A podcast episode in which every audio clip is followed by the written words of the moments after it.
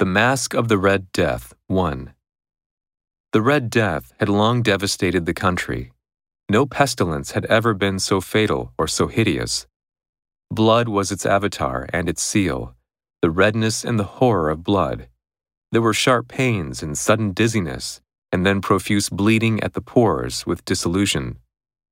The scarlet stains upon the body and especially upon the face of the victim were the pest ban which shut him out from the aid and from the sympathy of his fellow men.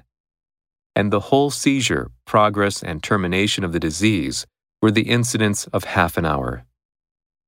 But the Prince Prospero was happy and dauntless and sagacious. When his dominions were half depopulated, he summoned to his presence a thousand hale and light-hearted friends from among the knights and dames of his court, and with these retired to the deep seclusion of one of his castellated abbeys.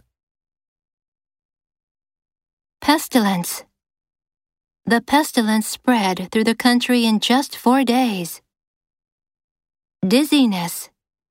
Some people experience dizziness when they drink too much coffee. Profuse. He made profuse apologies for being late. Dissolution. The dissolution of the Soviet Union came as no surprise to some economists. Stain. She was trying to remove stubborn stains from her uniform. Seizure. The military junta's seizure of power. Dauntless. His dauntless deed saved many lives. Sagacious.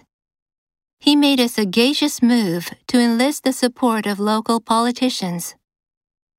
Light-hearted. She started speaking in a light-hearted tone.